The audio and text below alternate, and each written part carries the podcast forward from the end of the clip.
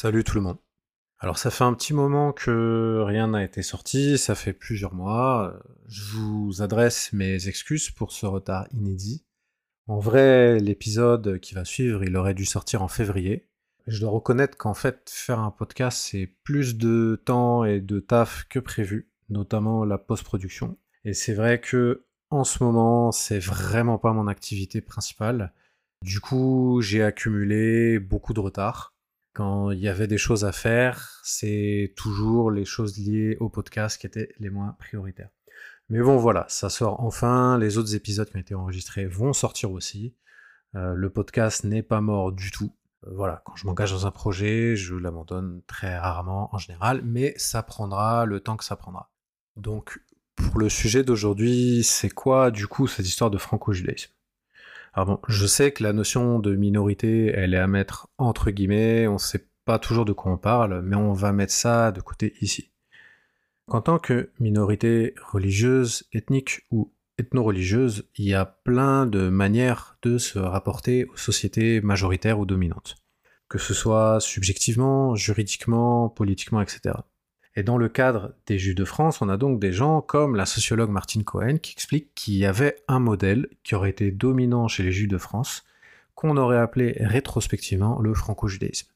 Et puis, il se serait passé un certain nombre d'évolutions qui font qu'on serait rentré dans une nouvelle ère et qu'on constaterait la possible disparition de ce modèle.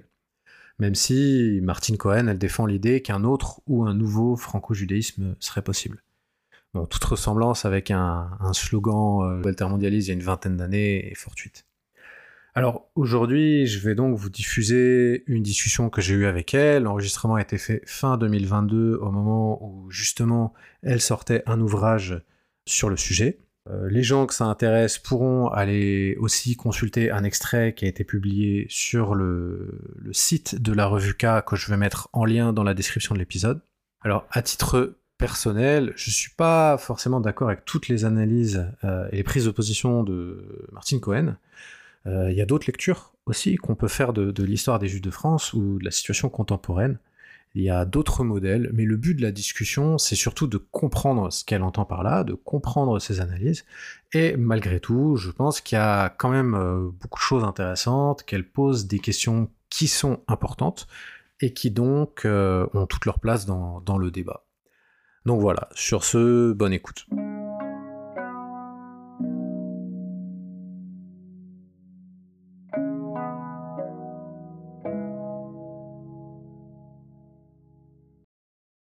Bonjour Martine Cohen, donc euh, merci d'être euh, de venir au podcast. Donc avec vous, on va parler de, de franco-judaïsme, de cette catégorie. Vous êtes sociologue, vous avez pas mal publié là-dessus. Alors tout de suite pour vous lancer, moi en vous lisant, l'impression, enfin le, sens que j'ai retenu de, cette catégorie dans vos travaux, c'est que elle désigne non pas un modèle diasporique très très spécifique, mais ça désignerait un ensemble de situations où les Juifs en France étaient en relation ou en interaction positive, on peut dire ça, avec l'idée de France, euh, telle qu'il s'en faisait, et telle que, en tout cas, certains secteurs de la société française aussi se faisaient d'eux que donc il y a eu plusieurs en fait franco-judaïsmes.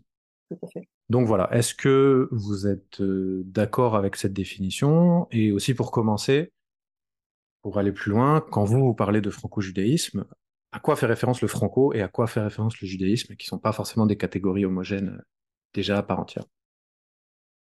Alors, euh, le terme de franco-judaïsme est, d'un usage assez récent, pas du tout euh, du 19e siècle, mais plutôt, je dirais, des années 60. Il a commencé à être utilisé dans les années 1960 à peu près en France. Hein. Et il désignait, euh, en effet, comme vous l'avez dit, cette, idée qu'il y a une sorte de synthèse harmonieuse entre l'appartenance juive et l'appartenance française, telle qu'elle soit définie a priori, comme ça. Mais une synthèse harmonieuse comme ça. On, pourrait dire heureux comme un juif en France, c'est un peu la phrase classique banal euh, qui est rapporté. Seulement, dans les années 60, quand on l'a utilisé, euh, ça faisait référence la plupart du temps, enfin essentiellement, à ce que, alors c'est utilisé par les acteurs et c'est utilisé par des analystes, hein, sociologues ou historiens, voilà. Mais quand on y faisait référence, à ce moment-là, si on disait franco c'était toujours en, parallèle, en synonyme avec le terme israélitisme, mmh. qui était le terme utilisé par les acteurs et par des observateurs, on va dire, du judaïsme français au XIXe siècle. Israélitisme. Or, ce terme israélitisme renvoie à une situation particulière, et là je réponds à votre question sur quelle France et quel judaïsme, à une situation particulière de post-émancipation, post-1791, hein, qui est une France post-révolutionnaire, qui s'ouvre à la pluralité religieuse a priori, même si c'est pas toujours une, pluralité égalitaire entre le catholicisme qui est, encore considéré dans certains cas comme religion d'État ou religion de, la majorité des Français, par Napoléon par exemple. Donc entre une France qui s'ouvre à la pluralité religieuse et un judaïsme redéfini comme religieux, mais complètement redéfini, à partir d'une situation avant 1791 et avant la réorganisation sous l'égide de l'institution consistoriale, un judaïsme qui était d'abord euh, composé de ce qu'on appelait les trois nations juives, la nation de la, allemande ou alsacienne, d'Europe, euh, de, enfin de France, euh, d'Alsace en effet, d'Alsace-Lorraine, où on parlait le, le judéo-alsacien, la nation portugaise du sud-ouest, Bordeaux, Bayonne, Saint-Esprit, et la nation avignonnaise, des, ce qu'on appelait les Juifs du pape. Donc ces trois groupes démographiques étaient organisés distinctement, séparément. Ils avaient leurs tribunaux, ils avaient leur liturgie, ils avaient euh, leur organisation interne, tout simplement. Et donc, la Révolution a mis fin à l'existence de ces corps intermédiaires et c'est ensuite, 15 ans, 15, 20 ans plus tard, que ça a été réorganisé sous l'égide de, de l'institution consistoriale, avec, à l'époque, c'était trois grands rabbins et le consistoire composé de laïcs. Après, plus tard, il y a eu un seul grand rabbin de France, hein, donc et le grand et, et les, les, laïcs du consistoire qui étaient censés diriger, euh, orienter même euh, le grand rabbinat de France à l'époque euh, pour dans un sens plus réformateur, plus de, de, de judaïsme modéré et pas du tout strictement religieux, quoi. Donc le cette France-là et ce judaïsme-là redéfini comme religieux, c'est-à-dire un culte, des croyances, des pratiques, qui relevaient de l'ordre du privé, donc secondarisé par rapport à l'appartenance citoyenne à la France. C'est cela le judaïsme de l'époque du XIXe siècle, et c'est cela la France de l'époque, ouverte à la pluralité religieuse, qu'on appelle les, quatre cultes reconnus, catholicisme, les deux protestantismes et le judaïsme. Voilà, c'est ça l'israélitisme tel qu'il a été défini. Et si on, on d'un point de vue plus analytique, des sociologues et des historiens comme euh, Chantal Bordel-Benayoun, euh, Patrick Cabanel et moi-même, on parle de, modèle israélite, précisément modèle israélite, qu'on peut, moi je, je, parle aussi de modèle confessionnel, qui a été adopté, adopté dans d'autres pays d'Europe, l'Italie, la Roumanie, euh, l'Angleterre, même l'Allemagne, c'est-à-dire le judaïsme redéfini comme confession, secondarisé par, la, par rapport à l'appartenance nationale. Voilà. Donc c'est un modèle israélite. D'un point de vue analytique, on appelle ça modèle israélite. Moi je dis aussi modèle confessionnel. Mais le problème de, de, de, de l'usage ensuite du terme franco-judaïsme qui a commencé à se répandre à partir des années 1960, petit à petit, hein, pas tout le temps, c'est qu'on confond trop le franco-judaïsme avec l'israélitisme avec ce que j'appelle sa première forme. Donc, vous avez évoqué le fait qu'il y a plusieurs, plusieurs formes de franco-judaïsme. Moi, je, je, dis en effet qu'il y a plusieurs formes. Et si je viens, euh, par contraste, si je peux dire, hein, tout de suite à ce que j'appelle moi la deuxième forme de franco-judaïsme qui est nettement en rupture avec l'israélitisme, c'est dans les années 1980. Après un certain développement, l'après-guerre, on, y reviendra, je pense.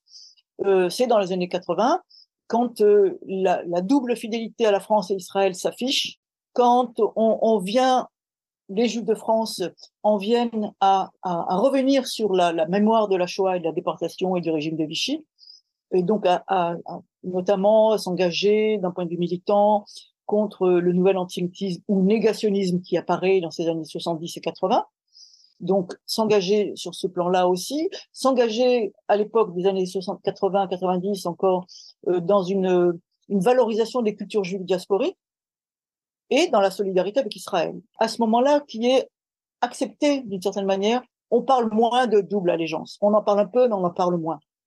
Et pour moi, pour faire le contraste avec l'israélitisme, je dirais que l'affiche la, qui a été placardée dans les murs de certains quartiers juifs de Paris euh, en 1992 par l'Union des étudiants juifs de France. C'était une affiche qui représentait une baguette de pain avec deux drapeaux plantés sur ce, cette baguette, un français et le drapeau d'Israël. Et au-dessus, c'était marqué « J'ai deux amours ». Voilà. Donc, c'est pas j'ai deux appartenances, j'ai deux citoyennetés, c'est j'ai deux amours. Donc, c'est une fidélité d'ordre affectif, hein, en même temps, qui ne nie pas la citoyenneté française, mais qui met en, avant cette, euh, ce lien qui est devenu plus fort avec, avec l'État d'Israël aujourd'hui, enfin depuis les années 80 ou même avant les années 80, ce lien devenu plus fort avec, avec l'État d'Israël. Voilà, donc c'est le contraste. C'est carrément la rupture avec l'israélitisme. Mais dans mon ouvrage sur euh, la question euh, fin du franco-judaïsme, quelle France, quelle place pour les Juifs de France dans une France multiculturelle, dans cet ouvrage récemment paru, je parle aussi d'une évolution du premier franco-judaïsme, de l'israélitisme des années euh, du 19e siècle, d'une évolution des écarts progressifs qui n'auront pas, dans lequel on ne rompt pas complètement avec l'israélitisme, mais quand même, il y a des écarts. Et c'est après-guerre, après 1945 et jusqu'aux années 80, que progressivement, on va encore plus, on va vraiment rompre avec l'israélitisme. Ok. Voilà, en gros, Ok, donc euh, pour l'instant, on, va aborder tout ça, mais pour l'instant, on va rester sur ce, premier franco-judaïsme, comme vous le dites, euh, sur l'israélitisme, que donc on date, on fait démarrer grosso modo à la période de la Révolution française, la fondation du consistoire, jusqu'à la Shoah, puis les années 60 à peu près, un flou un peu comme ça au milieu du XXe siècle, progressif. Euh, vous avez déjà parlé d'évolution en interne de ce modèle israélite qui n'a pas été forcément si homogène que ça pendant, pendant un siècle et demi. Est-ce que vous pourrez revenir donc sur la, les évolutions, bah, sur, sur cette évolution pendant 150 ans déjà de, ce modèle? D'accord. Alors, moi, ce que je souligne, c'est que il y a bien eu des, globalement une acceptation de ce que j'appelle le modèle confessionnel, c'est-à-dire de la redéfinition du judaïsme comme religion et uniquement religion. Il y a bien eu ça. Il y a eu quelques résistances euh, en Alsace-Lorraine pour adopter ce modèle-là, pour adopter la langue française dans les sermons, donc des gens qui voulaient garder le yiddish ou le judéo-alsacien plus exactement dans les sermons. Il y a eu quelques résistances à ce moment-là, mais globalement ça a été accepté. Je dirais même que euh, même lorsque l'Alliance israélite universelle a été constituée en 1860. Alors juste, je vous interromps pour les gens qui ne savent pas présenter l'Alliance israélite, euh, l'Alliance israélite en deux mots. Alors, l'Alliance israélite universelle a été fondée par des gens à la fois proches du consistoire et distincts, des intellectuels, des hommes politiques comme Adolphe Trémieux, euh, engagés pour, pour la République, a priori. Et, et donc, euh, a été fondée pour deux, sur, deux, sur deux lignes, en, gros. Hein. D'une part, défendre le modèle français d'émancipation, euh, c'est-à-dire ce modèle confessionnel dont je viens de parler, pour le promouvoir dans les pays d'Europe de l'Est, dans les pays qui, qui allait se constituer, qui était en train de se constituer comme une nouvelle nation. Et donc, dans ces nouvelles nations qui étaient en train de se constituer, l'Alliance a, créé, là où elle pouvait, des comités d'action qui soutenaient des campagnes de presse ou des revendications pour avoir, pour que les juifs de ces pays-là, de ces nouvelles nations, aient accès à l'égalité des droits de citoyens. Sur le modèle français. Sur le modèle français, c'est-à-dire citoyens de confession mosaïque, citoyens de confession israélite. Donc, c'était un premier axe de travail de l'Alliance israélite universelle. Vous voyez qu'elle elle valide le modèle confessionnel tout en le promouvant à l'extérieur de la France. De ce fait, elle a une certaine action politique, hein, avec des comités juifs d'action qui, qui, se constituent pour revendiquer l'égalité des droits.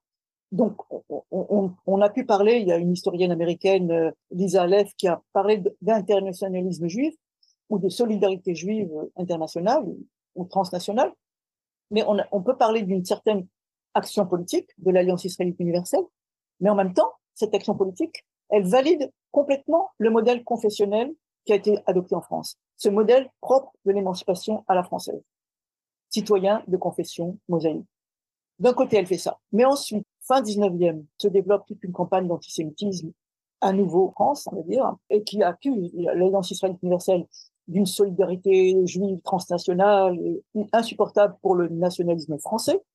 Et donc, elle met un bémol complètement à son action politique de ce côté-là, et elle se concentre sur l'autre action qu'elle a engagée dès 1862 en créant sa première école juive à Tétouan au Maroc, au nord du Maroc. Donc, son autre action qu'elle va développer tout au long du 19e siècle et encore 20e siècle, c'est la, diffusion de la culture française dans des écoles juives tout autour du bassin méditerranéen, sauf l'Algérie, puisque l'Algérie, il y a des écoles publiques français dans lequel les juifs sont admis, mais au Maroc, en Tunisie, en Turquie, euh, en Grèce, euh, etc., elle développe tout un réseau, en, je ne sais pas si en Italie il en a, euh, tout un réseau de, d'écoles juives, tout simplement, où l'enseignement se fait en français, où l'on enseigne les matières des écoles françaises, hein, voilà, en mathématiques, langue, littérature, etc. Et aussi, on enseigne une sorte de catéchisme, elle, elle va pas appeler ça comme ça, mais on enseigne le judaïsme comme confession, comme religion. C'est quoi sa foi, c'est quoi les pratiques, etc.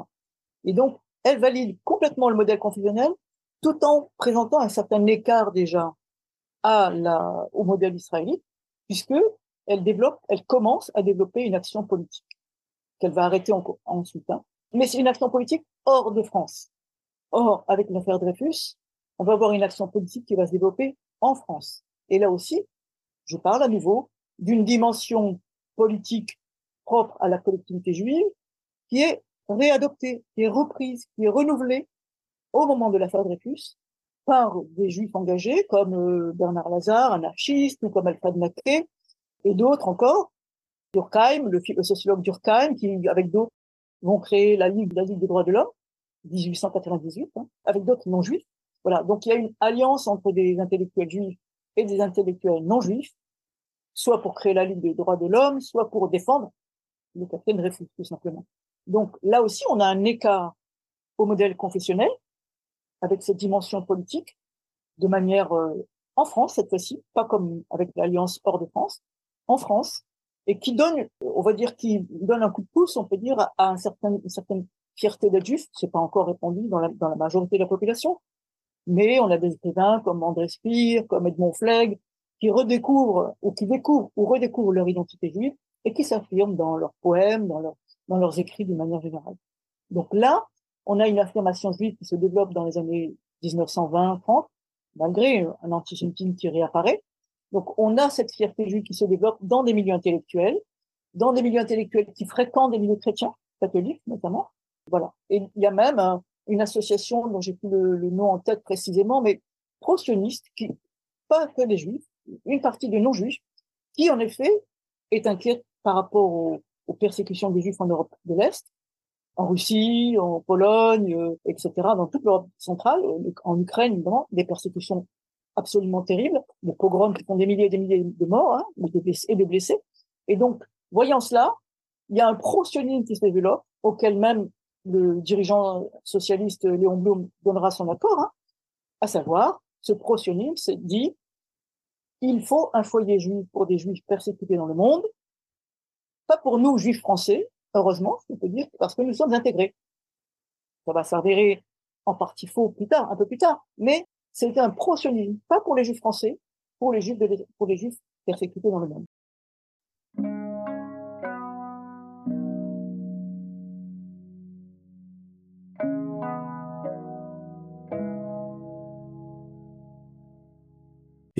Aussi, euh, enfin, tout ça repose sur des transformations sociales euh, qui avaient cours dans les populations juives aussi, l'immigration des juifs d'Europe de l'Est, et même au XIXe siècle, l'urbanisation des juifs, euh, entre mille guillemets, autochtones français aussi. Vous avez dit que ce modèle, donc cette symbiose franco, franco-judaïque, ressemblait à ce qui se passait ailleurs en Europe. On a beaucoup parlé, par exemple, de la symbiose judéo-allemande à la même époque. Oui, tout à fait. Est-ce que vous pourriez revenir sur les différences, notamment, ou les spécificités, malgré tout, du cas français? Par rapport aux autres cas euh, européens Je ne saurais pas précisément préciser les, spécificités du cas français. Je, sais juste qu'il est question de symbiose, que euh, dès les années 20 en Allemagne, par exemple, il y a à la fois affirmation de cette symbiose par les Juifs d'Allemagne et à la fois critique de cette soi-disant symbiose. On connaît euh, l'érudit Gershom Scholem qui est parti en, Palestine enseigner à l'université hébraïque de Jérusalem enseigner, faire des recherches, hein, beaucoup de recherches très importantes sur la cabale notamment. Mais lui, euh, pour lui, c'était absolument, il était d'un milieu assez assimilé. Il remarquait simplement que une des particularités des juifs assimilés, c'était de fréquenter entre entre juifs assimilés quand même. Et il disait lui, mais non, c'est une fausse une fausse symbiose. Alors en France, il y a eu des il y a eu des, des résistances ou des, comme je l'ai parlé, je l'ai dit tout à l'heure, des, des écarts à ce modèle, mais je ne crois pas qu'il y ait eu des mises en cause, des fausses, de ce qu'on appelait, de ce qu'on aurait pu dire être une fausse symbiose entre France et la France, l'identité française, l'identité pas symbiose. Mais par contre, des critiques de la part de personnes, d'intellectuels notamment, qui disaient, mais on ne peut pas s'en tenir que au culte. Le judaïsme n'est pas qu'un culte, c'est au-delà de ça. Et donc, c'est quelque chose qui va se développer avant la guerre déjà, avant 1939, et qui va se développer encore plus après. Mais avant la guerre, quand par exemple, alors, si je reviens sur l'aspect social que vous évoquez, c'est important. Il va y avoir un certain embourgeoisement de petites classes moyennes, on va dire, des juifs locaux ici. En même temps, fuyant les pogroms, une partie des juifs d'Europe de l'Est sont arrivés en France la plupart vont aller aux États-Unis, mais une partie vont arriver en France, recréer leurs associations culturelles, politiques, sportives. Pouvez euh, préciser la période? Des années 20, même avant les années 20, début du XXe siècle, ils vont arriver en France et euh, ils vont recréer progressivement leurs associations euh, religieuses, parfois plus religieuses que celles du consistoire, sans rentrer au consistoire, donc des associations culturelles hors consistoire. Et ça, c'est permis notamment grâce à la séparation des églises et de l'État en 1905. Donc, des associations culturelles orthodoxes vont se créer à ce moment-là. Pas énormément, hein, des trois, pas plus, hein, voilà. Euh, de même qu'en 1907 va être créée l'association de l'Union, l'Union libérale israélite de France, qui s'installe à la synagogue Copernic, de la rue Copernic dans le 16e arrondissement. Donc, on a tout ces, ce mélange entre ces rencontres entre des juifs autochtones, comme vous avez dit, et des juifs qui viennent d'Europe de l'Est et d'Europe centrale, d'Allemagne, éventuellement de l'ère germanique. Et ils vont se rencontrer dans certains cadres, et notamment, euh, c'est ce qui va donner par naissance à la création en 1923 de, du mouvement scout israélite de France, les éclaireurs israélites de France, par des, des gens qui en partie viennent d'Europe centrale, et c'est des lieux de rencontre entre juifs autochtones et juifs d'Europe orientale. Et c'est dans, dans le cadre de, de ce mouvement scout 1923, qui existe toujours aujourd'hui, hein, que va s'affirmer une autre manière d'être juif, pas seulement l'aspect confessionnel. Et d'ailleurs, il y a une diversité de pratiques judaïques dans ce mouvement scout, euh, parmi les éclaireurs israélites de France, qui fait que en 1933, si je me rappelle bien, on va euh, décider de ce qu'ils vont appeler le minimum commun. C'est-à-dire, comme il y a des gens qui, quand ils vont faire un camp scout quelque part, ils viennent avec leur jambon, euh, leur, leur sandwich, pas forcément jambon, mais enfin pas forcément caché non plus. Donc, un minimum commun va être décidé pour réunir tous ces juifs de différentes manières de croire et de penser et de croire et de pratiquer d'ailleurs. Donc, on a des rencontres déjà qui vont se créer dans les années 20-30 entre ces juifs d'Europe centrale et orientale qui arrivent en France et les juifs autochtones, on va dire les juifs israélites, les vieux israélites français, quoi. Voilà. Et donc, dans ces rencontres, il va y avoir des associations créées, il va y avoir, euh, jusqu'en 1943 et 44, pendant la guerre, le, consistoire même de France, le consistoire central de France, Léon Maïs, qui était le grand, le, président du consistoire à l'époque, avait tout à fait bien perçu que toute une série d'associations existaient en dehors du consistoire, et donc un peu sur, probablement sur le modèle du, du CNR, euh, le Conseil national de résistance français, qui s'est constitué pendant la guerre, a souhaité réunir sous son égide dans une fédération lui-même, consistoire, avec les autres associations, les ETT culturelles, politiques, euh, aussi l'organisation de combat, qui est un organisme de, de, résistance pendant la guerre. Donc ça s'est réuni dans une fédération qui s'est appelée CRIF, Conseil représentatif des Israélites de France. C'était le premier, le premier nom.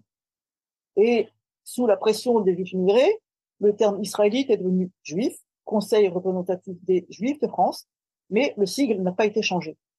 Et c'est bien plus tard, à la fin des années 70, que le CRIF est devenu, resté CRIF avec l'acronyme CRIF, mais Conseil représentatif des institutions juives de France. Donc le CRIF a été fondé dans la clandestinité en 1943, officiellement en 1944, avec comme fédération, fédération de tous ces organismes autour du consistoire, avec le consistoire. Mais donc on a déjà à nouveau une dimension politique qui émerge là, mais à nouveau, le consistoire, le président du consistoire reste de droit le président du CRIF, et donc, à nouveau, c'est le consistoire qui chapeaute, comme une umbrella, comme on dit en anglais, chapeaute l'ensemble de ces institutions. Et donc, euh, à nouveau, le, on a un écart au modèle confessionnel, mais pas complètement, puisque le CRIF n'est pas autonome vis-à-vis du consistoire. C'est le consistoire qui reste la représentation euh, comment dire, chapeau, qui chapeaute l'ensemble. On va revenir sur la, période plus actuelle. Pour rester toujours là sur la, cette première séquence de, de l'israélitisme, si vous pouviez vous risquer à, proposer une explication sur le mhm. qu'est-ce qui a fait la popularité chez les Juifs de France de, de, cet échange d'une certaine façon, de fait de devenir des, des Français, de, de, entre guillemets, de confession juive, d'abandonner euh, les perspectives d'autonomie politique, communautaire, euh, juridique même. Qu'est-ce qui a été gagné en échange et pourquoi ça a marché ou on dit que ça a marché euh, à cette époque-là?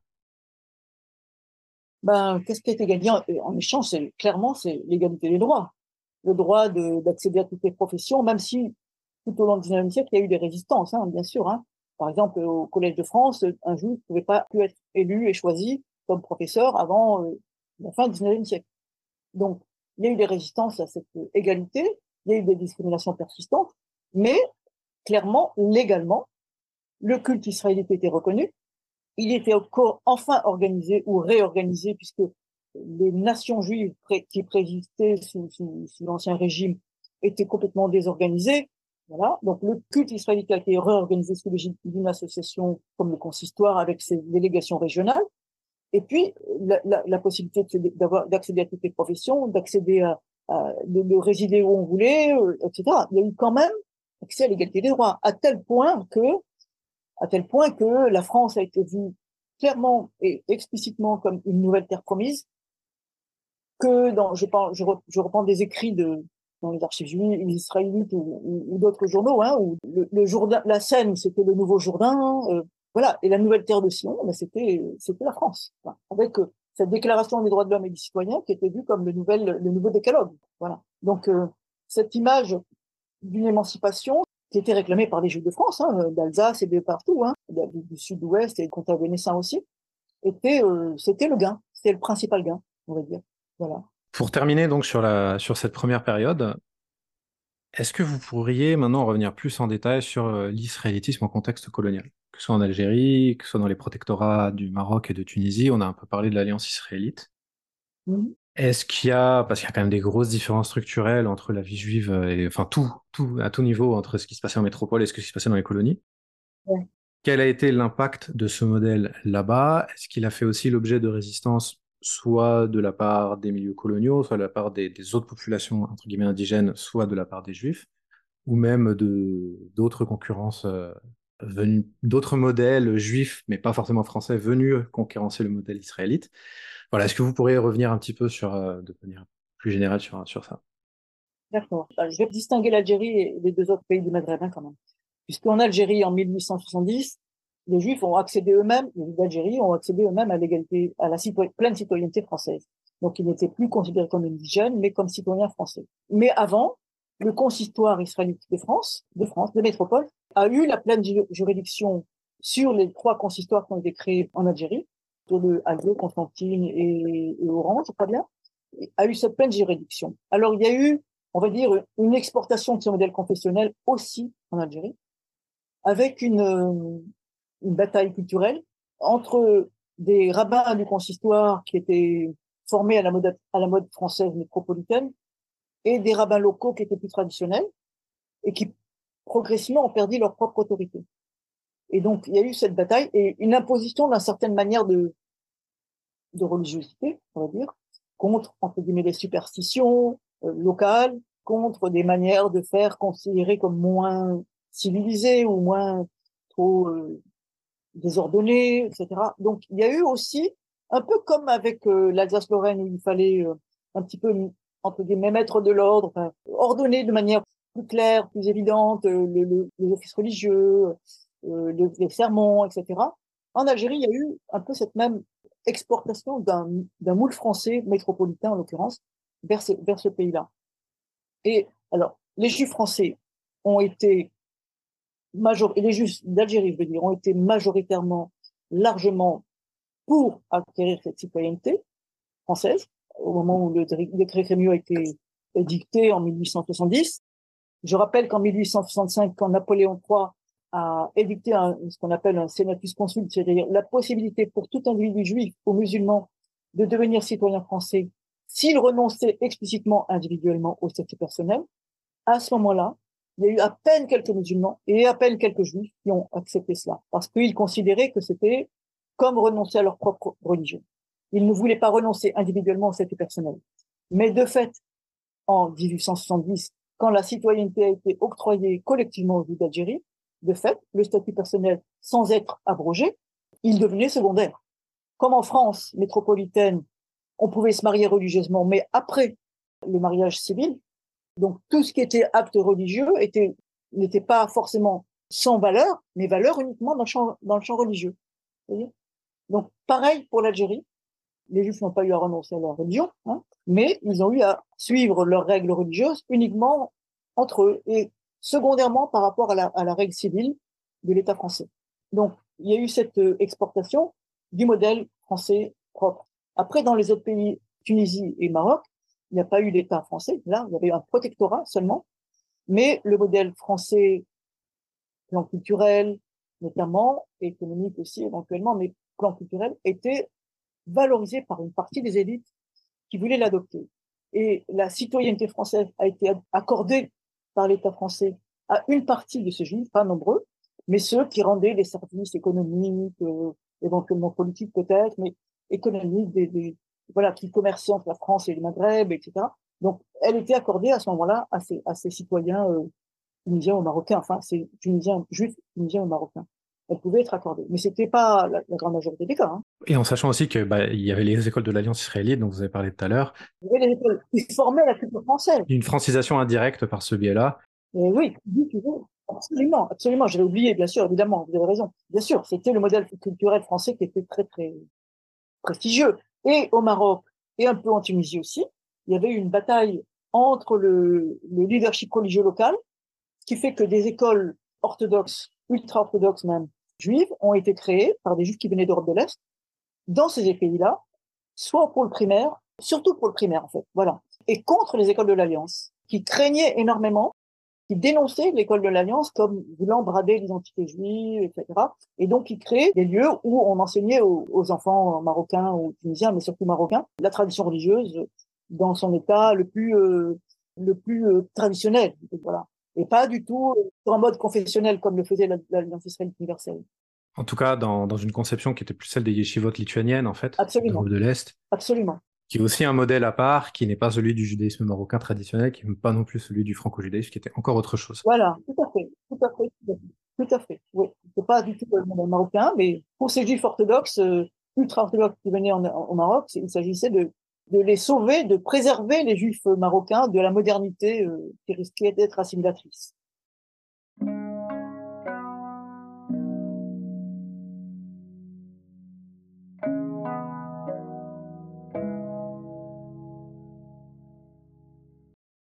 Ok, bah, je crois que là on a fait une bonne présentation de cette, de cette première étape. Est-ce que vous pourriez revenir maintenant, euh, là plus en détail, sur la, la crise du modèle israélite? Qu'est-ce qui a fait que se considérer comme un Français à part entière, simplement de confession juive, ça marche, ça a moins marché Voilà, c'est quoi les, les, les, grands événements du XXe siècle qui ont contribué à, à cette transformation? Alors, euh, je dirais que je ne sais pas si on peut parler de crise. Okay. On peut parler d'une mise en question éventuellement qui va permettre des déplacements, mais ultérieurement. Par exemple, au moment de la Deuxième Guerre mondiale, quand la, sous, Vichy, sous le régime de Vichy qui a collaboré avec l'Allemagne nazie, il y a eu des résistants qui sont engagés dans, juifs qui sont engagés soit dans la résistance commune, soit au, Parti communiste, soit qui ont créé leur propre lieu de résistance, comme l'organisation juive de combat, par exemple. Et, et, il y a eu des interrogations sur ce, ce régime de Vichy.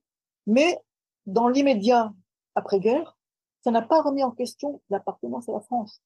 Dans la mesure où la France résistante a gagné, d'ailleurs, si on voit tous les, tous ces Raymond Aron, Pierre Dac euh, et d'autres euh, juifs euh, français qui sont allés euh, soutenir le général de Gaulle en, en Angleterre, les Romain Gary, etc., ils adhéraient toujours à la France, à une certaine France, pas celle de Vichy.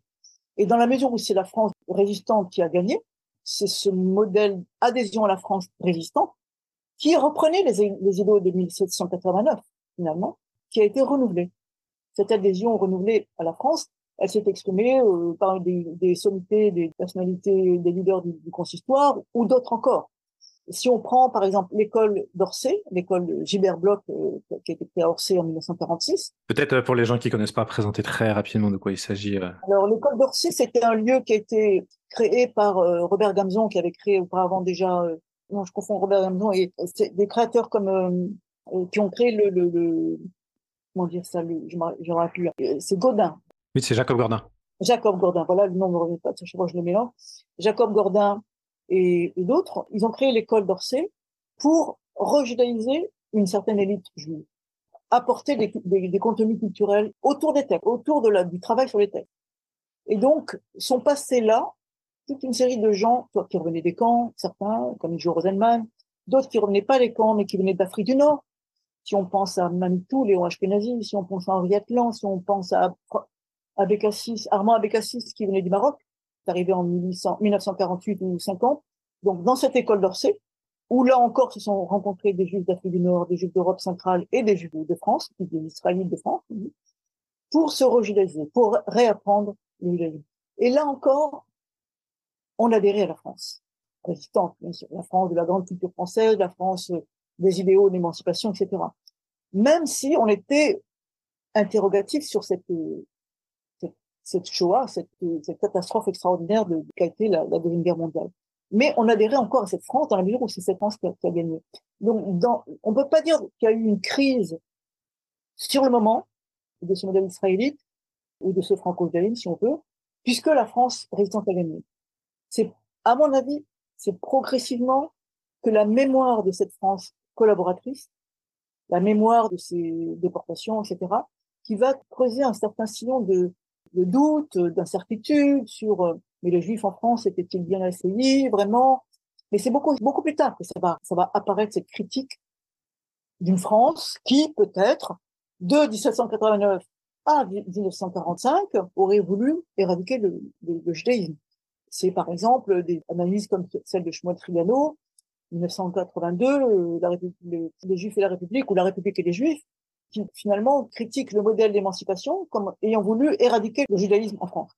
Bon, après, il reviendra sur cette thèse-là, hein. il, a, adopté d'autres positions. Mais il y a eu une critique qui s'est développée progressivement vis-à-vis de cette France, qui n'est peut-être pas forcément si accueillante. Cette critique, elle va se développer aussi, je garde cette thématique de la France collaboratrice, hein.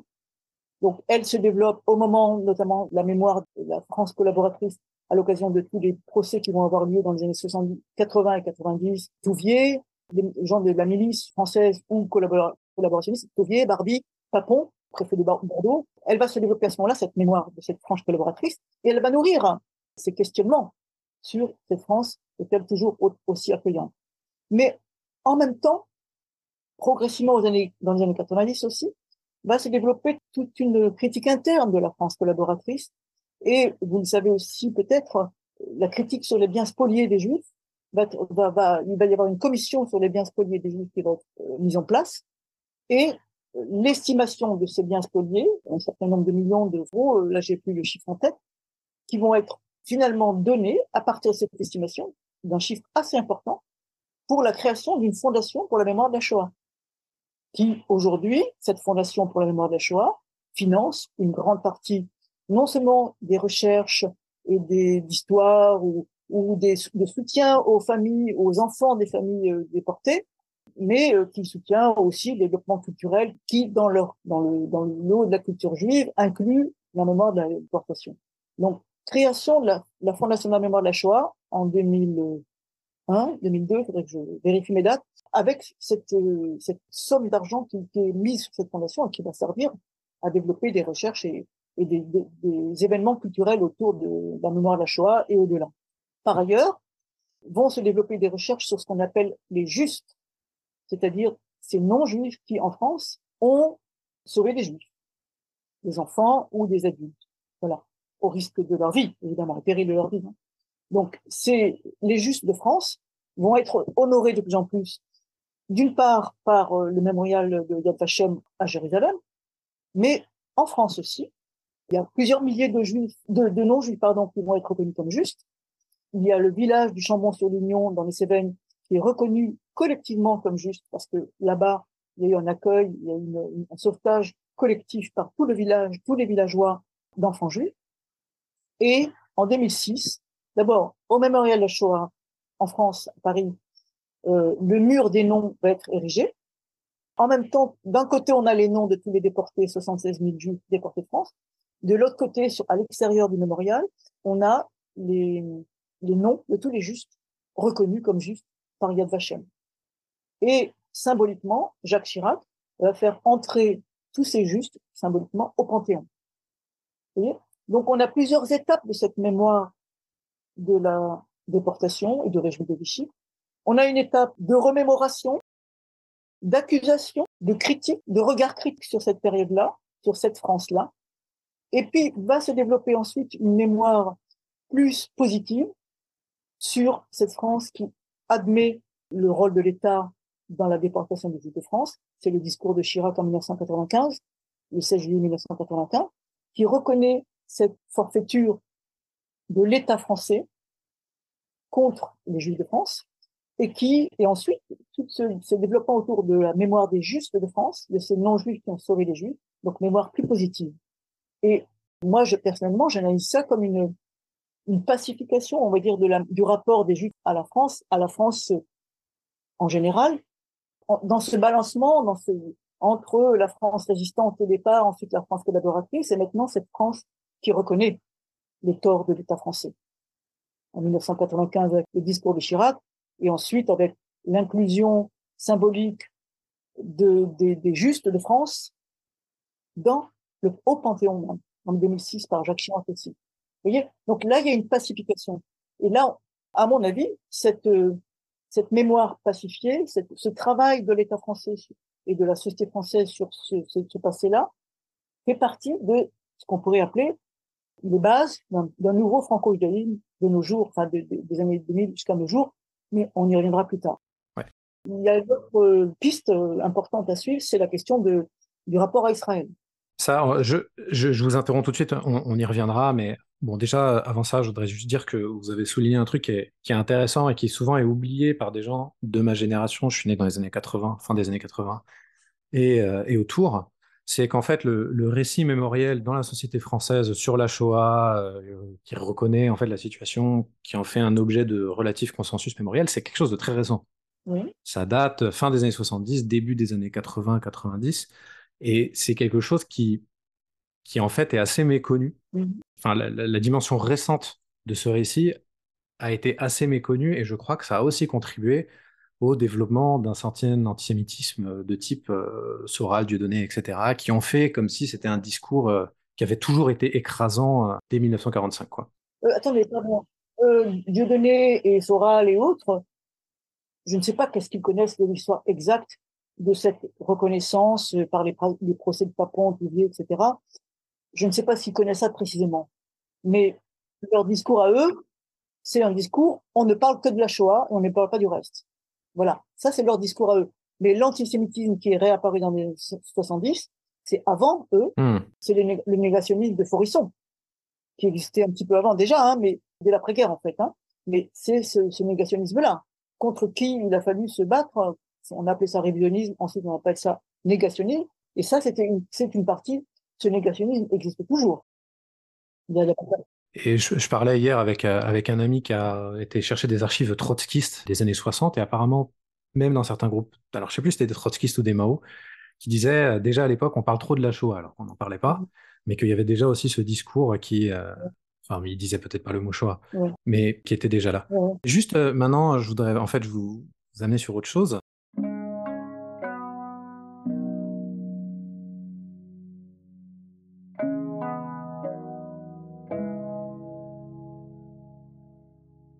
Toutes ces transformations mémorielles aussi, elles prennent appui sur quelle transformation plus structurelle et démographique euh, des Juifs de France ou de la société française en général?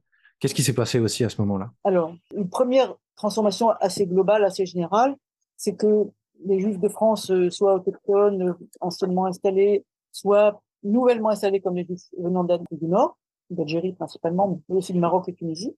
Les Juifs de France ont massivement eu le bénéfice de ce qu'on appelle les Trente Glorieuses, c'est-à-dire ce moment, cette période de, de la de l'après-guerre en fait, hein, qui, grâce à l'école française, républicaine, l'école publique, donc, permet une certaine ascension sociale.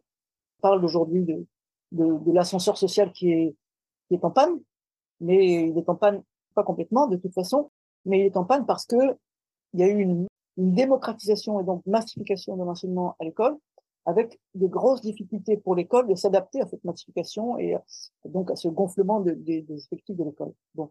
Mais donc les Juifs de France ont massivement, largement bénéficié de ce qu'on appelle ces trente glorieuses, avec création de travail, création, voilà, il y a pas, il y avait le plein d'emploi plus ou moins, bon. Et donc ils en ont bénéficié. Parmi eux, j'ai évoqué les Juifs d'Afrique du Nord, d'Algérie notamment eh bien, eux aussi, soit qu'ils étaient fonctionnaires, qu'ils ont été mutés en France et ils ont eu un poste de mutation en France, soit que, quand à l'école, bah, ils ont accédé à l'université ou à, des métiers euh, relativement euh, moyens, ce qu'on appelle classe moyenne, classe moyenne aisée, euh, profession intellectuelle ou, profession médicale, avocat, etc. Donc, voilà, il y a eu cet apport des Juifs d'Afrique du Nord, important, non pas tant pour, on va dire, pour ce qu'on appelle le réveil religieux ou l'orthodoxisation, etc., mais plutôt pour redonner une visibilité à nouveau à un certain judaïsme religieux, mais pas un judaïsme religieux orthodoxe à l'époque encore, hein, dans les années 60, hein, mais un judaïsme religieux traditionnel qui euh, se donne à voir dans, certains quartiers juifs, comme euh, à Paris notamment, euh, que ce soit la, rue des Rosiers, que ce soit le, le, le, le Bouddha Montmartre avec ses cafés, avec les librairies juives, avec des cafés, des, boucheries cachères, euh, des mikvés, des synagogues créées, etc. Donc, il y a eu un regain religieux, une, une, vitalité religieuse importante. Mais ce qui est important de se rendre compte, c'est que ce n'était pas un regain orthodoxe. C'est un regain de pratiques traditionnelles. Et la différence que je dirais, c'est celle-ci, en gros. Hein, c'est que ce, ce judaïsme traditionnel qui était porté largement par le consistoire jusqu'à la fin des années 70, même 80, c'était un judaïsme de juste milieu, comme dit parfois aussi euh, Trigano, un judaïsme où euh, on accepte dans la synagogue, parmi ceux qui pratiquent, euh, parmi ceux qui viennent à l'office religieux, toutes sortes de juifs, qu'ils soient, sans regarder s'il est très pratiquant chez lui ou pas. D'une part. D'autre part, quand il y a des fêtes dans les synagogues, bar mitzvah, mariage, et que les familles offrent un apéritif ou offrent euh, un goûter, et qu'elles apportent leur propre gâteau, leur propre boisson éventuellement, on ne met pas en question, on ne met pas en doute le strict euh, cachère de ces, de ces nourritures-là. On ne met pas en doute, comme ça va être le cas plus tard, quand Joseph Citruc va devenir grand en France en 1989, et qui va interdire aux familles d'apporter leur propre euh, mets, leur propre euh, plat, leur propre gâteau, leur propre euh, sandwich éventuellement, ou enfin, canapé euh, etc. Parce qu'il va mettre en doute la qualité cachère, ou strictement cachère de cela. Et donc, il va obliger les familles à faire appel à des, traiteurs cachers, labellisés cachers par le consistoire. Donc, vous voyez que c'est ça que j'appelle un judaïsme traditionnel. C'est que on fait confiance aux familles sur euh, ce qu'elles vont apporter à la synagogue. Ceux qui viennent à la synagogue, les hommes ou les enfants ou les femmes qui viennent, on ne va pas leur demander est-ce que tu as pris la voiture, est-ce que tu n'as pas pris la voiture, est-ce que tu es pratiquant. Voilà, on ne demande pas ça. Et en plus, on ne va pas exiger des séparations strictes entre les hommes et les femmes lorsque les femmes dans une synagogue du type euh, de Tournelle à Paris, par exemple, les femmes sont à l'étage, elles sont séparées des hommes. Hein. Et lorsqu'au moment de la fête de Kippour, par exemple, avant, au moment de, de, de la bénédiction finale familiale, sous le talit de, de, père de famille, ben les femmes, des fois, avec les enfants, euh, descendaient euh, voir leur mari, et puis on faisait, c'était la bénédiction familiale. On ne mettait pas en cause cette chose-là. C'est ça que j'appelle le judaïsme traditionnel, traditionnel non orthodoxe. C'est après, qu'on va mettre en cause cette question-là, stricte séparation. Parfois, on va vouloir ériger des séparations strictes entre les hommes et les femmes, etc., etc., et qui va créer des tensions au sein des synagogues consistoriales elles-mêmes, qui vont aboutir soit euh, au refus du rabbin envoyé par le consistoire, soit au départ d'une partie des familles vers d'autres synagogues, la sortie ou libérale, soit au, changement du rabbin, simplement. Voilà. Ou alors la synagogue s'autonomise vis-à-vis du consistoire. Mais c'est les années 90, ça on arrive plus tard. Ouais. Bon, et puis c'est tout un vaste débat. C'est quoi la, place de la lacha dans le judaïsme d'Afrique du Nord dit traditionnaliste et tout ça? Mais je tiens à distinguer quand même.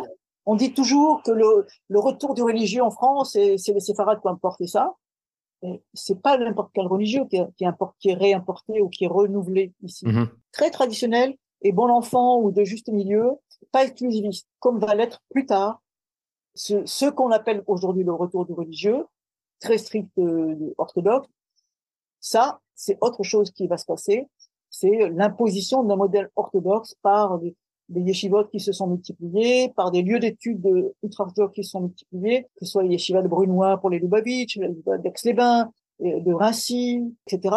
C'est plus tard, c'est les années 90-2000.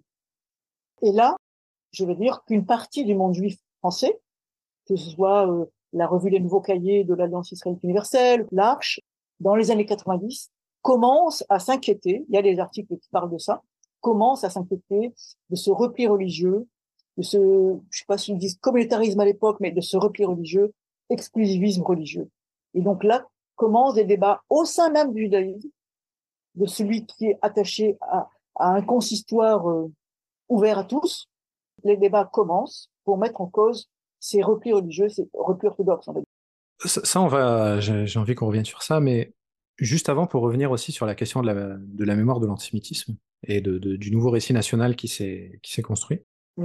Est-ce que vous pouvez revenir sur le rapport des Juifs d'Afrique du Nord qui sont devenus majoritaires à partir de ce moment-là dans la, population juive française à cette mémoire de la Shoah, qui les a concernés, mais qui les a pas concernés de la même façon que les, Juifs ashkénazes qui étaient en Europe. Qu'est-ce qui s'est passé à ce moment-là? En termes de mémoire Moi, je pense que ça fait partie de entre guillemets l'intégration euh, des Juifs d'Afrique du Nord dans la France euh, et dans le judaïsme français lui-même.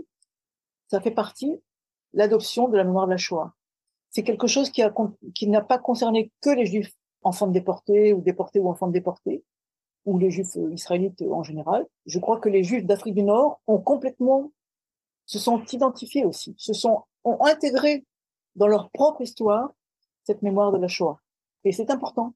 Ça fait partie de leur intégration entre guillemets, je sais pas si on peut dire des guillemets ou pas, de leur intégration en France et dans le génie français. Et ce n'est que assez récemment d'un côté, dans les années 90 par là, vont se développer toute une série de d'événements culturels, de, de colloques, de festivités, qui mettent en valeur les cultures juives, dont les cultures séfarades, judéo-espagnoles, et les cultures d'Afrique du Nord. Ça continue jusqu'à nos jours, éventuellement. Mais en termes de mémoire de la Shoah, les Juifs d'Afrique du Nord l'adoptent pour eux-mêmes, d'une part, mais ce n'est que plus tard, je, dirais que c'est assez récemment, que la mémoire de leur propre exil d'Afrique du Nord va être à nouveau soulignée. Bon, il y a les travaux de Benjamin Stora sur les trois exils des Juifs d'Algérie, mais avant aussi, il y a d'autres mémoires de ces exils qui vont exister. C'est plus récent. C'est quand même plus récent. Et cette mise en avant de cette mémoire propre au groupe des Juifs séfarades, judéo-espagnols, ou au groupe des Juifs d'Afrique du Nord, leur expulsion d'Afrique du Nord, enfin leur, leur, départ forcé d'Afrique du Nord, c'est plus récent. Et donc, euh, avec cette idée de la mettre en avant. Récemment, en France, à la radio française, à France Culture, et à la télévision aussi d'ailleurs, euh, sur France 5, je crois que c'était, il y a eu des, des récits de jeunes femmes juives, pas que des femmes peut-être, euh, mais de, juives d'Afrique du Nord, elles-mêmes éventuellement nées en France, hein, d'ailleurs la plupart c'est assez jeune pour ça, pour dire, moi, juive arabe, point d'interrogation, ou est-ce que je suis pas aussi une juive arabe, de culture arabe, avec une insistance sur l'interrogation des grands-parents et le fait que il y a quelque chose qui a été perdu là, d'une culture arabe. Mais c'est récent. C'est tout récent. Et c'est passé euh, cette année, en 2022, à la télévision et à la radio. Et du coup, pour rester sur le, fil de, du franco-judaïsme, là, donc on est en train d'élaborer les, les, limites de ce que vous, vous appelleriez un deuxième ou un nouveau franco-judaïsme. Oui. Est-ce que vous diriez que, d'une certaine façon, l'intégration des séfarades à la mémoire de la Shoah ou leur euh, leur propre enfin le, fait que eux-mêmes se soient euh, identifiés à ce récit et en aient créé leur propre version, ça a été une condition de possibilité de ce deuxième franco-judaïsme. Ah oui. Ok. Ah oui, bien sûr. Parce que le, le judaïsme français euh, d'Afrique du Nord, je veux dire, c'est intégré dans le judaïsme français avec toute sa diversité, voilà, hein, un judaïsme français tout à fait diversifié culturellement, mais il s'est intégré là-dessus et beaucoup de juifs d'Afrique du Nord ont, ont milité, ont milité dans ce sens-là, dans ce sens d'une de, valorisation de la mémoire de la Shoah, bien sûr, oui. Et donc maintenant, pour parler de peut-être la deuxième condition de possibilité de ce nouveau franco-judaïsme, est-ce que vous pourriez revenir sur le rôle d'Israël? Le rôle d'Israël a été à la fois minime et à nouveau souterrain. de la création de l'État d'Israël jusqu'à 67, 1967. Il était là, sa création a été saluée par le, le français, mais l'importance de son existence dans l'existence des Juifs de France n'a été n'est apparu au plein, au plein jour et, de manière extrêmement forte que en 1967. Auparavant, je reviens juste brièvement là-dessus, il y a quelques intellectuels comme le philosophe Lévinas, qui n'était pas encore très connu en 1950, mais interrogé par une revue qui s'appelle Évidence, euh, une revue euh, francophone, américaine mais francophone, enquête sur le judaïsme français, 1950. Elle a interrogé Lévinas, Vladimir Rabbi euh, et d'autres encore, et les grands rabbins, grands rabbins ou présidents du consistoire central. Quel est l'état du judaïsme français?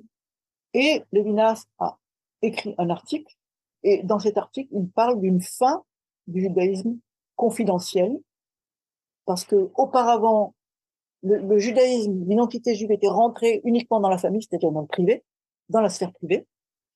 Seul l'antisémitisme donnait à l'identité juive sa plénitude, mais depuis la création de l'État d'Israël, 1948, et là il, écrit ça en 1950, hein, deux ans après, peut-être seulement ça va inaugurer de ce qu'il appelle lui la fin du judaïsme confidentiel. Mais cette conscience-là de l'importance de, la création de l'État pour le jeune français et pour les diasporique en général, ça va apparaître que beaucoup plus tard. 1967, ce qu'on appelle la guerre des six jours. Et là, le monde entier presque, on va dire, craint pour la, disparition de cet État. Thoreau a raison, mais le monde entier, dont les Juifs de France, ils voient peut-être un deuxième holocauste, pas encore chaud à l'époque, un deuxième holocauste, c'est pas possible, c'est vraiment une crainte massive, existentielle et grande manifestation de solidarité avec Israël dans les rues de France, dans les rues de Paris, pardon. Et à ce moment-là, l'opinion publique française, elle est complètement avec Israël. Donc, cette manifestation publique de cette solidarité avec Israël, elle est complètement encore en consonance avec l'opinion publique française. Et ça, ça compte dans le, ce qu'on appelle le franco italien Ce n'est que quelques mois plus tard, en novembre 1967, lorsque euh, le général de Gaulle, président de la République à l'époque, donc fait sa conférence de presse et parle dans cette conférence de presse d'un peuple juif sûr de lui et dominateur, que là, ça crée un choc. Un choc, y compris pour euh, Raymond Aron, grand israélite devant l'éternel, si je peux dire, le, grand, grand sociologue très important qui a été au côté de De Gaulle pendant, au, moment de la guerre, à Londres. Ça crée un choc pour le, grand bain de France, Kaplan, et donc qui vont voir le général de Gaulle en demandant des explications. Et de Gaulle qui est euh, complètement étonné, qui ne suis pas antisémite. Alors, en fait, Raymond Aron, sociologue Raymond Aron, totalement israélite, quasi assimilé, écrit en 68, juste après, dans son livre, que là, à ce moment-là, De Gaulle a ouvert la porte, a à nouveau ouvert la porte à l'expression publique de l'antisémitisme. Et donc là, c'est comme lui, qui est quand même totalement français juif par fidélité seulement, mais totalement français. Et qui écrit d'ailleurs dans, dans cet ouvrage à quel point il ne pouvait pas imaginer, même s'il ne connaissait quasiment pas rien d'Israël, il ne pouvait pas imaginer qu'Israël disparaisse. Donc, on a encore une, une forte consonance positive entre les manifestations publiques de solidarité avec Israël et l'opinion publique française. C'est progressivement, jusqu'à nos jours, que cette, euh, il va y avoir un, un, hiatus qui va se créer entre cette euh, fidélité, cette adhésion forte, cette euh, reconnaissance de l'importance existentielle d'Israël pour l'existence des Juifs de France et l'opinion publique française au fur et à mesure que la politique israélienne elle-même va évoluer. Si je prends par exemple la date de 1982, première guerre du Liban, en Israël même, il y a un premier fossé qui se crée entre ceux qui pensent que c'était une guerre juste et ceux qui ne le pensaient pas. Et qui seulement ne pensaient pas ça, mais qui vont mettre en, accusation Ariel Sharon, vont déclencher une commission d'enquête sur la complicité ou pas de l'armée israélienne avec le massacre de Sabra et Shatila. Donc, fossé qui se crée en Israël. Division au sein du jeune français même sur c'est quoi être solidaire avec Israël, jusqu'où. Mais il n'empêche, je vais aller plus vite dans cette histoire-là, il n'empêche que jusqu'à nos jours, la politique israélienne ayant évolué comme elle évoluait, droitisé depuis les années 2000 notamment, que d'un côté, on a la crainte pour une grande partie de, de France sur une critique de l'État d'Israël qui mettrait en cause de fait son existence même. Donc la crainte pour l'existence, la légitimité de l'existence d'Israël d'un côté. Et de l'autre côté, une opinion publique française qui est de plus en plus critique. Et donc, même si une partie du jeune français est critique vis-à-vis de cette politique israélienne, ces Juifs de France qui sont critiques peuvent percevoir les critiques de l'État, de la politique israélienne, comme mettant en cause, en fait, l'existence même d'Israël. Si Israël est tout entier considéré comme État colonial, est-ce que ça veut dire qu'il doit disparaître? C'est dit, c'est dit explicitement ou c'est dit implicitement par une partie des critiques de la politique israélienne? Et donc, euh, c'est ça qui crée ce hiatus aujourd'hui entre, euh, disons, la plus grande partie des Juifs de France et une opinion publique française difficile. Alors que, dans le même temps, l'État français, le gouvernement français, les gouvernements français en général, rappellent leur attachement à l'existence d'Israël, évidemment, et n'ont pas, ne développent pas une critique forte, on va dire, de la politique israélienne de colonisation des territoires occupés ou quoi que ce soit. L'État se contente de dire, nous souhaitons que la solution à deux États, qui a été officiellement adoptée par Israël, jusqu'à nos jours en tout cas, on va voir la suite, que cette politique soit suivie réellement, soit mise en œuvre réellement.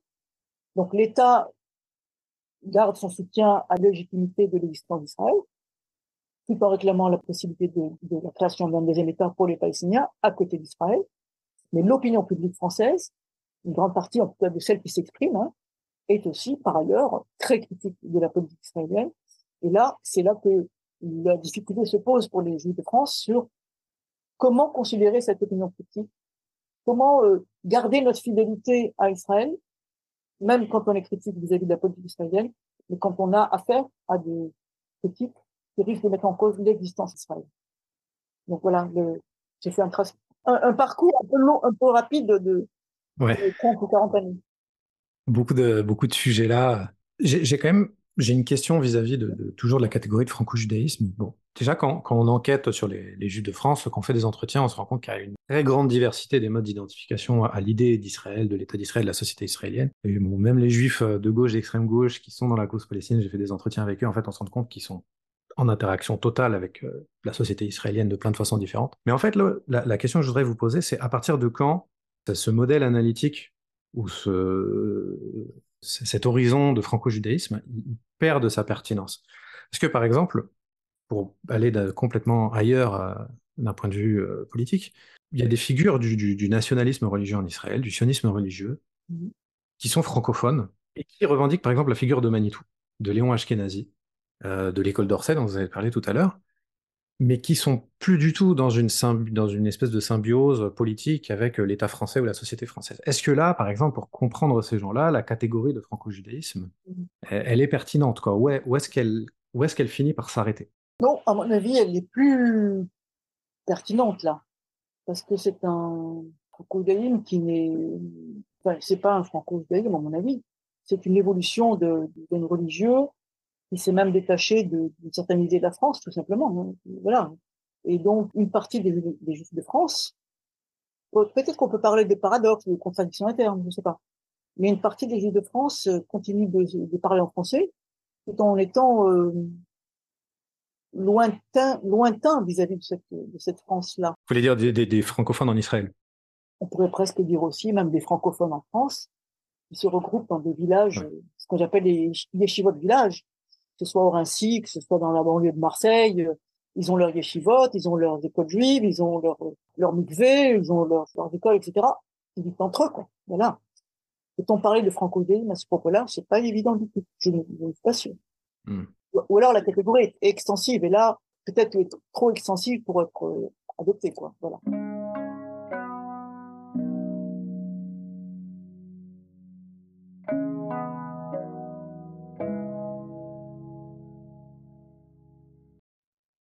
Je sais pas si vous avez lu le, le bouquin de Trump de 2018 sur, euh, euh, bon, j'ai plus le nom en tête sur le, le, truc de la survie, où il dit que euh, les Juifs, ils ont développé une tradition politique, bon, c'est son hypothèse de euh, de donner toujours, de faire une alliance verticale avec le pouvoir là où ils sont comme protecteur, et que en fait avec le sionisme, ce qui se serait passé, c'est qu'en fait, le, le protecteur, il serait devenu homemade Ouais. et que le- la, la- la- la fonction de protecteur des juifs a fini par être donnée par un État lui-même euh, juif. Et que donc, en fait, ma question, c'est est-ce qu'on peut encore parler de franco-judaïsme quand la figure majeure du gardien, c'est plus l'État français, euh, cet État occidental euh, européen, mais ça devient en fait l'État d'Israël? Alors, merci pour votre question parce que ça me permet de, de mieux préciser, de mieux prendre conscience de ma différence avec l'analyse de Trom. Je peux inclure dans mon analyse le fait que Israël est perçu, mot perçu est peut-être trop faible, est reçu et complètement intégré comme gardien de l'existence des Juifs en diaspora. Gardien au sens fort. Mais je ne suis pas sûr que ce soit à la place de l'État français. Ou en même temps que l'État français pour ceux qui, décident de rester en France. C'est ça. Ceux qui partent en Israël, pour eux, c'est Israël. Même s'ils reçoivent des bombes de la part des, ou des missiles de la part des, des Palestiniens, ils sont, pour eux, c'est leur gardien. Voilà. Mais pour ceux qui restent en France, je pense que l'existence d'Israël, donc le symbole d'Israël comme gardien, est toujours voilà, est toujours est, là, mais en même temps que celle de l'État français. N'oublions pas que l'État français finance toutes les infrastructures de, sécurité aux abords des écoles, aux abords des centres communautaires et des synagogues. Finance ça, y compris en mettant des policiers ou des soldats devant ces lieux communautaires. L'État français collabore avec le service de protection de la communauté juive pour l'établissement des statistiques sur les atteintes antisémites en général, ou anti-juives en général. Donc, il y a une très forte alliance avec l'État. Elle est toujours là. Hmm. Après, est-ce que, je, je dirais comme Danny Trump termine son livre sur la France sans les Juifs, les Juifs s'en vont et personne ne s'en aperçoit? Eh bien non, ce n'est pas vrai, tout simplement. Il y a eu combien de reportages, radio, télévision, sur ces Juifs qui partaient en Israël, en disant, mais, et d'interrogations sur combien, combien de milliers vont, vont-ils partir? Peut-on accepter ça? Est-ce que la France n'est plus euh, assez sécuritaire, euh, sécurisée pour les Juifs? Il y a eu beaucoup d'interrogations, pas seulement des Juifs en France, hein, de la population française, des radios françaises, des télévisions françaises. Donc, ce n'est pas vrai que personne ne s'en aperçoit, premièrement.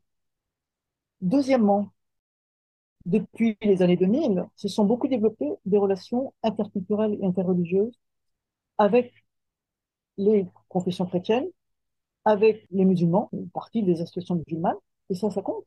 Et moi, je, ma différence avec Danny Trom, mais Danny Trom, j'en parlerai un jour avec lui, je pense, hein, mais plus précisément. Mais euh, comment dire, ce sont ce qu'on appelle les alliances, moi j'appelle ça des alliances horizontales, mais il connaît ce terme, Danny Trom, évidemment, des alliances horizontales. Et moi, je propose que si franco-judaïsme peut se, re- un franco-judaïsme peut se recomposer, c'est aussi par le développement de ces relations verticales, ho- horizontales, je veux dire, avec, au plan culturel et au plan religieux, avec ces, ces autres groupes, ces autres groupes culturels de France.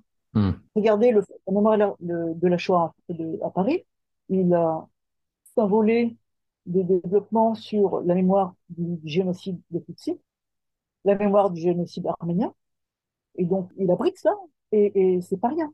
Donc euh, ça c'est ce plan culturel ou historique, on va dire, hein, des mémoires euh, des génocides, hein. Mais euh, les, relations interreligieuses se développent pas mal avec le monde chrétien. Je ne dis pas que c'est la majorité des Juifs de France qui participent, hein. je vais revenir là-dessus. Ou à la, avec des musulmans aussi bien.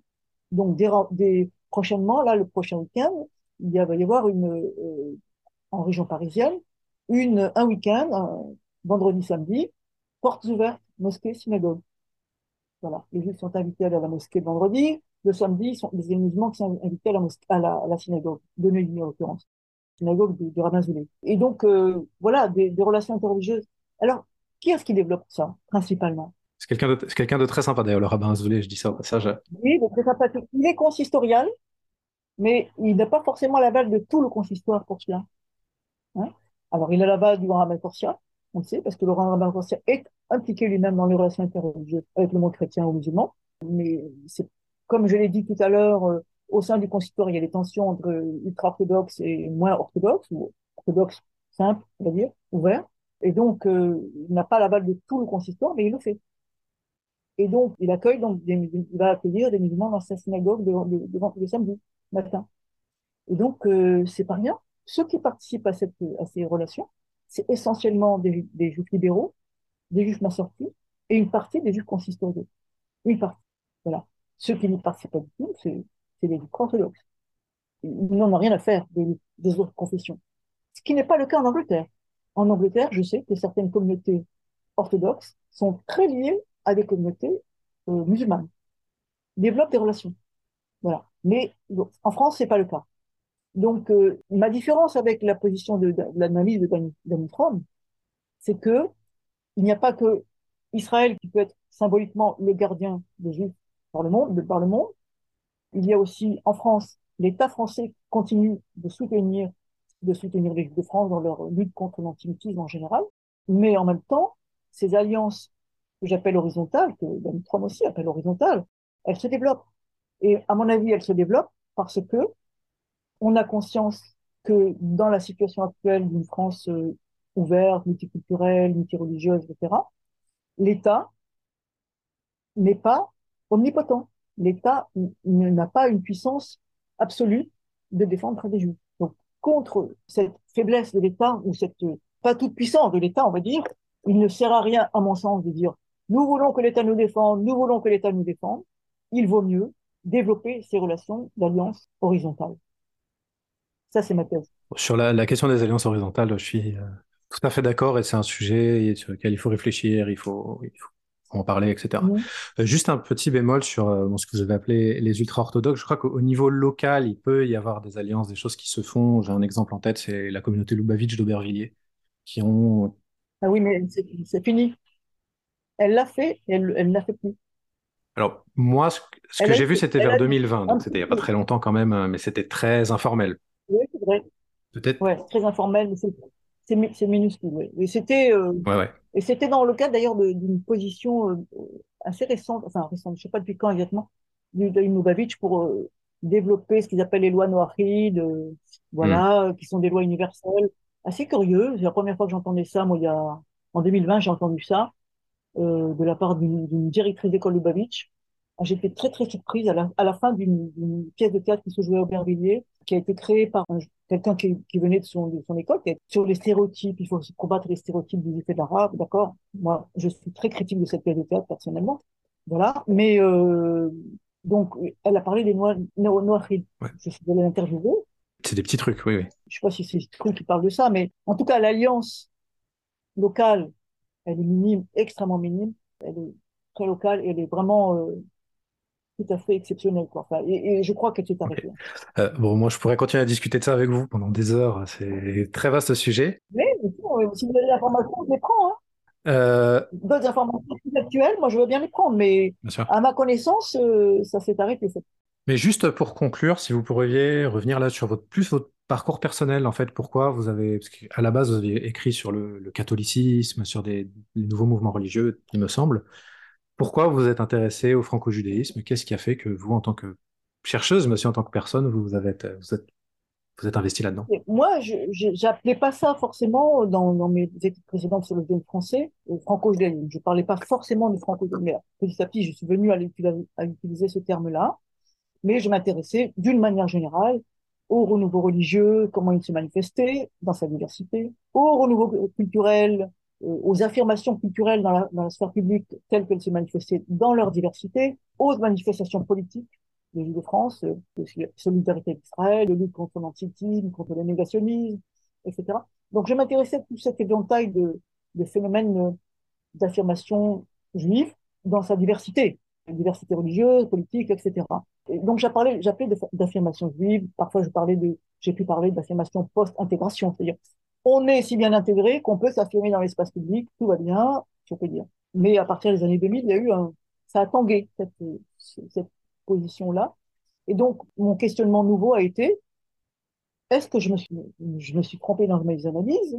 Est-ce que ça n'allait pas si bien que ça? Moi, quand je disais les juifs sont intégrés, euh, leur grande question maintenant, c'est comment être resté juif, euh, et pas seulement euh, comment se bagarrer pour être juif, mais comment rester juif, de quelle manière?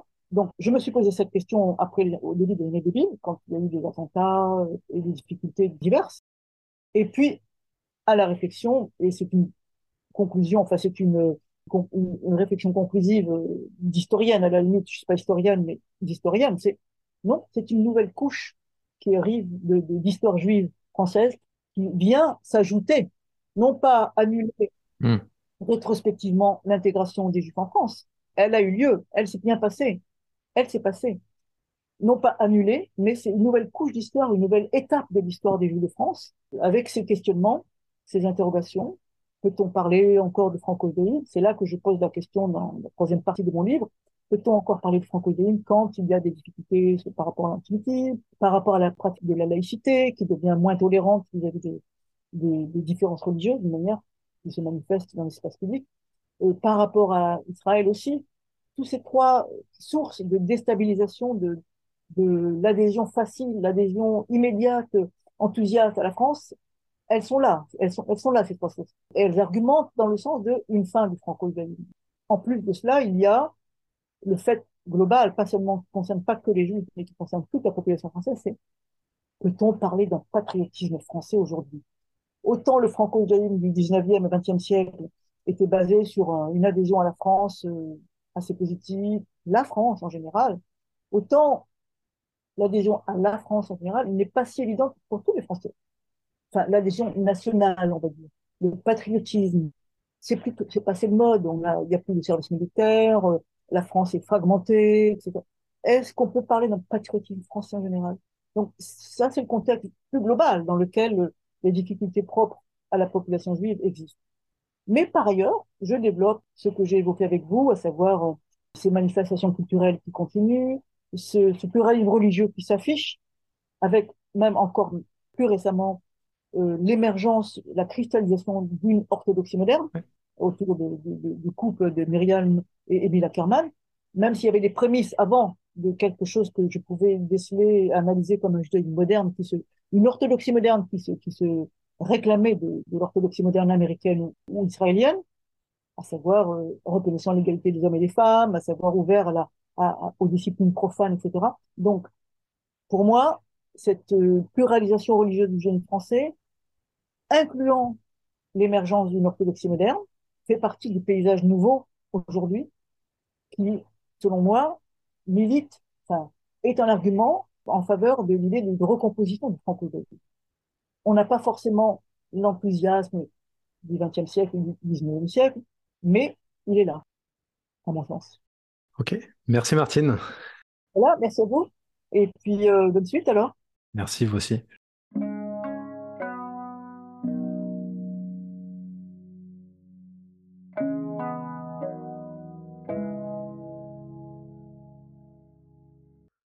Voilà, c'était ma discussion avec Martine Cohen. Euh, merci de nous avoir écoutés. Je rappelle qu'elle revient beaucoup plus en détail sur ces questions dans son nouvel ouvrage Fin du franco-judaïsme. Point d'interrogation. Quelle place pour les juifs dans une France multiculturelle? Publié aux presses universitaires de Rennes et dont un extrait a été publié sur le site de la revue K, dont vous trouverez un lien en description de cet épisode. Alors pour le prochain épisode, on reviendra euh, sur le sujet des religiosités non libérales en s'intéressant cette fois à l'islam via une discussion que j'ai eue avec l'anthropologue Hamza Esmili. Voilà, c'était tout pour aujourd'hui. Vous pouvez me contacter à toldotpodcast euh, sur Twitter à a ou sur la page Facebook du podcast.